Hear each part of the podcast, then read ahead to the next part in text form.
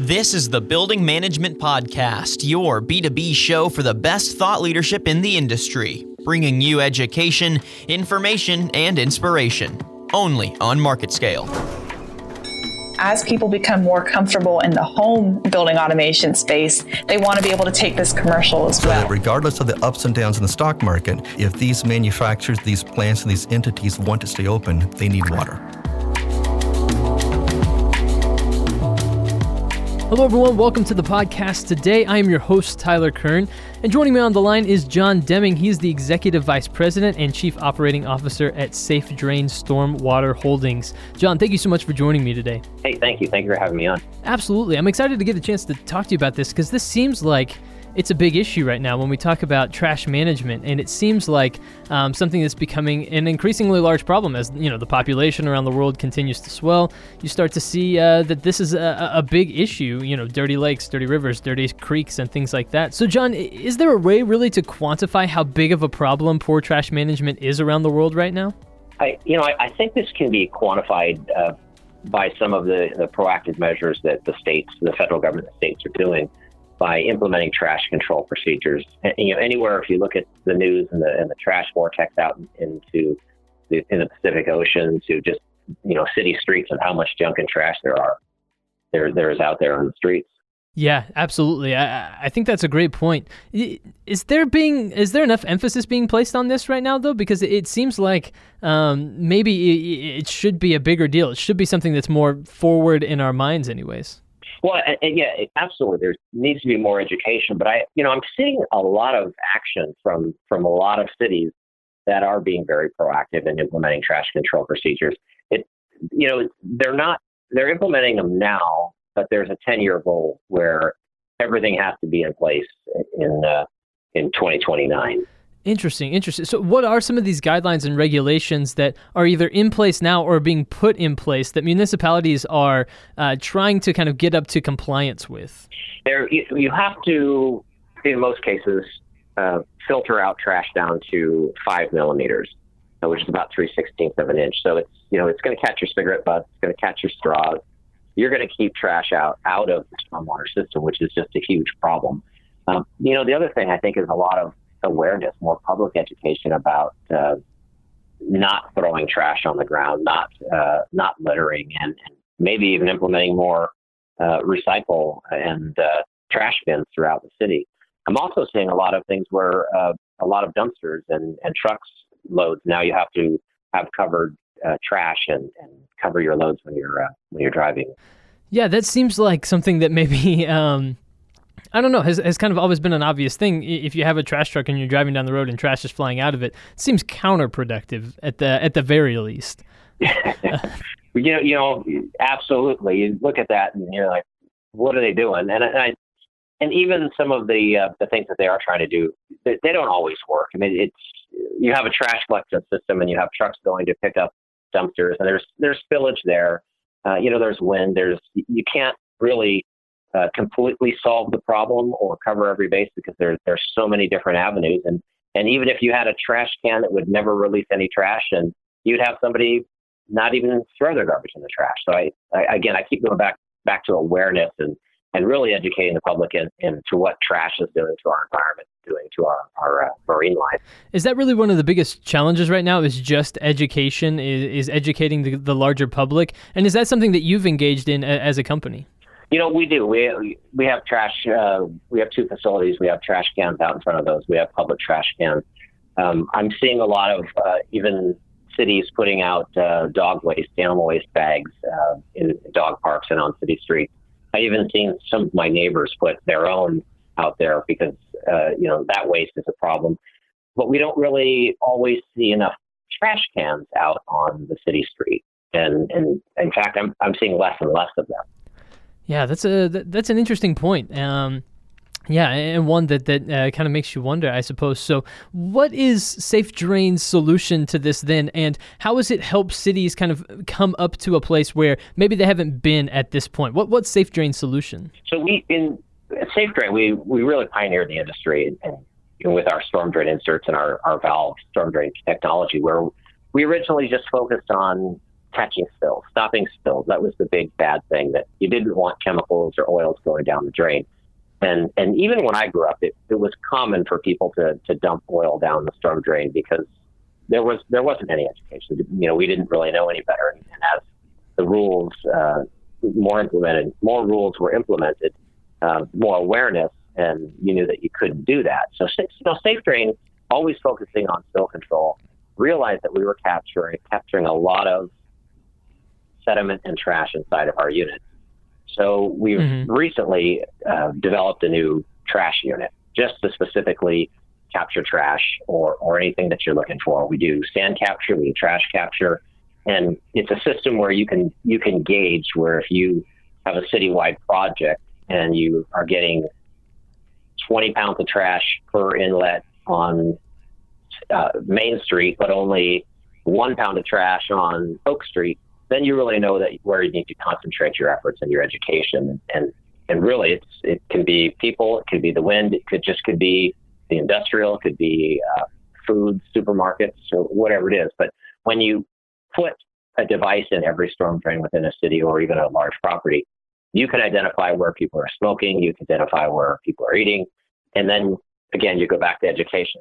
No smoking signs, more trash cans, more trash bins, uh, more frequent uh, service of the drains or, or more frequent emptying of the trash bins.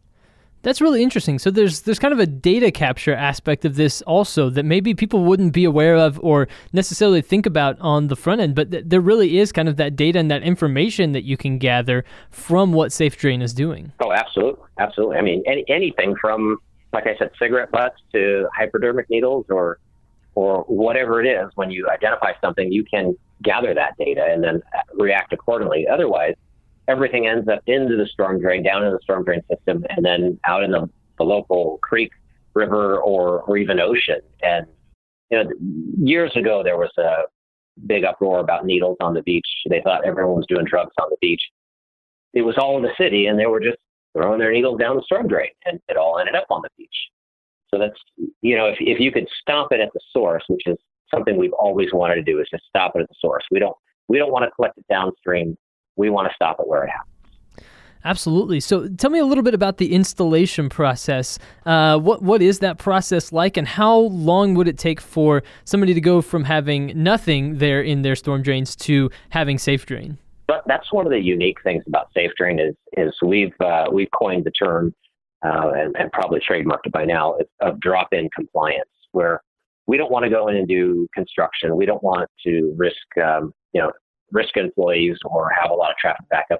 Drop in compliance means we pull the storm drain grate up, we drop our product in, and we put the grate back on. We, we can install in, in minutes um, and, and have a, a positive solution, a working solution, literally in minutes. So I, I, think one of the questions that someone from a city might ask is, okay, I, you know, th- this sounds great, and I really want to catch, you know, all of this trash and these other things that are going down our storm drains. But will it at all hinder water going in when you know heavy rains come or something like that? It, it shouldn't. Um, if it does, there's not enough maintenance on that unit, uh, or or it's just getting way too much trash, and, and even back into our existence, where people would say, we install our product and and we'd get a call six months later and say this thing's full of dirt.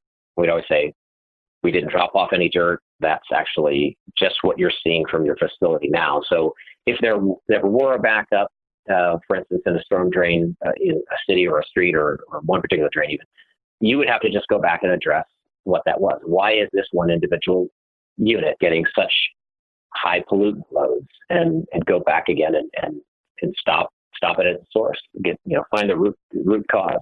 Yeah, uh, yeah, yeah, absolutely. So, what are some of the use cases where you've deployed SafeDrain um, and, and, you've really seen the, the fruits of that, and you've really seen a lot of success come out of that? What are some of these use cases uh, and some of these examples? You know, I, we we're doing a case study with a couple couple of cities now, and one of the things that stands out is that when we go back and present what we've picked up, they're just astonished that you know of some of the things that we're finding. Um, and I, and I think that's that's probably um, you know good. When I earlier was talking about educating the uh, the public, you also have to educate the city. You have to educate the, the end user of what your product is and what you're going to capture. So I'm on your website right now, and you know I, have scrolled down to the bottom, and there you can kind of see some of these different use cases like aviation, industrial, construction, municipalities. For instance, could you you know could you say like, hey, we we've installed Safe Drain at an airport to make sure that there's not you know airplane fuel going down drains and into the water system? Yes, absolutely. We've we've installed at most of the major air, airports, um, you know, both in the U.S., uh, Canada, and, and and Europe. We've we have several locations um, and we had a lot of spills. And there was a very big airport that uh, that called me a couple of years back and said, "Hey, um, uh, you may have seen on the news there was a spill up here. It went out into the bay." And I said, "Yeah, I, I did." And he goes, "Well, they didn't tell you, but there was actually two spills, and one spill went into the safe drain, was captured. There was no no action, no uh, no fines, nothing." Um, except for some minor cleanup. And the other one that we didn't have a safe drain in, went out into the bay, and, and you know we're facing fines and penalties. So it's it's one of those things where people don't don't brag about capturing spills really because they don't want to really expose that they had a spill in the first place or a break breakdown in the structure. Um, but we, yeah, we've we've uh, we've got a lot of installations across the country that uh, that are working out there. And we're really proud of, of the work that we're doing and, and what we're doing for the environment. Absolutely. I, I suppose that uh, people not exactly wanting to brag on uh, on those types of things makes your job a little bit harder as you try to kind of spread the word about it. I suppose, but I, I, I guess that's all just kind of part of it. Right. Right. Yeah. Exactly. So for you, th- this comes across to me, anyways, as not just a, a company not just a business, but this is also seems like it's a personal issue to you. Is it like are you are you passionate about making the earth a cleaner place? Oh, absolutely. You know, the, the company was um, originally started based on oh, care for the environment. It wasn't a business model where we thought that we were going to get really rich and this is going to be great. It's how do we stop spills, oils, chemicals um, from getting into the environment? And then uh, again, I mentioned earlier that we realized the, the amount of sediment we were capturing. We tested the sediment. It was a lot of metals, a lot of uh, uh, other pollutants. You know, we did a case study uh, at a large uh, company, and, over a three-year period, we pulled out 45,000 pounds of sediment and 12 pounds of metal. Uh, and to me, if you if you expand that citywide, it's just it's it's a huge plus for our environment. And really, what that's protecting the water resource and protecting the environment is, is just essential to me. Yeah, absolutely.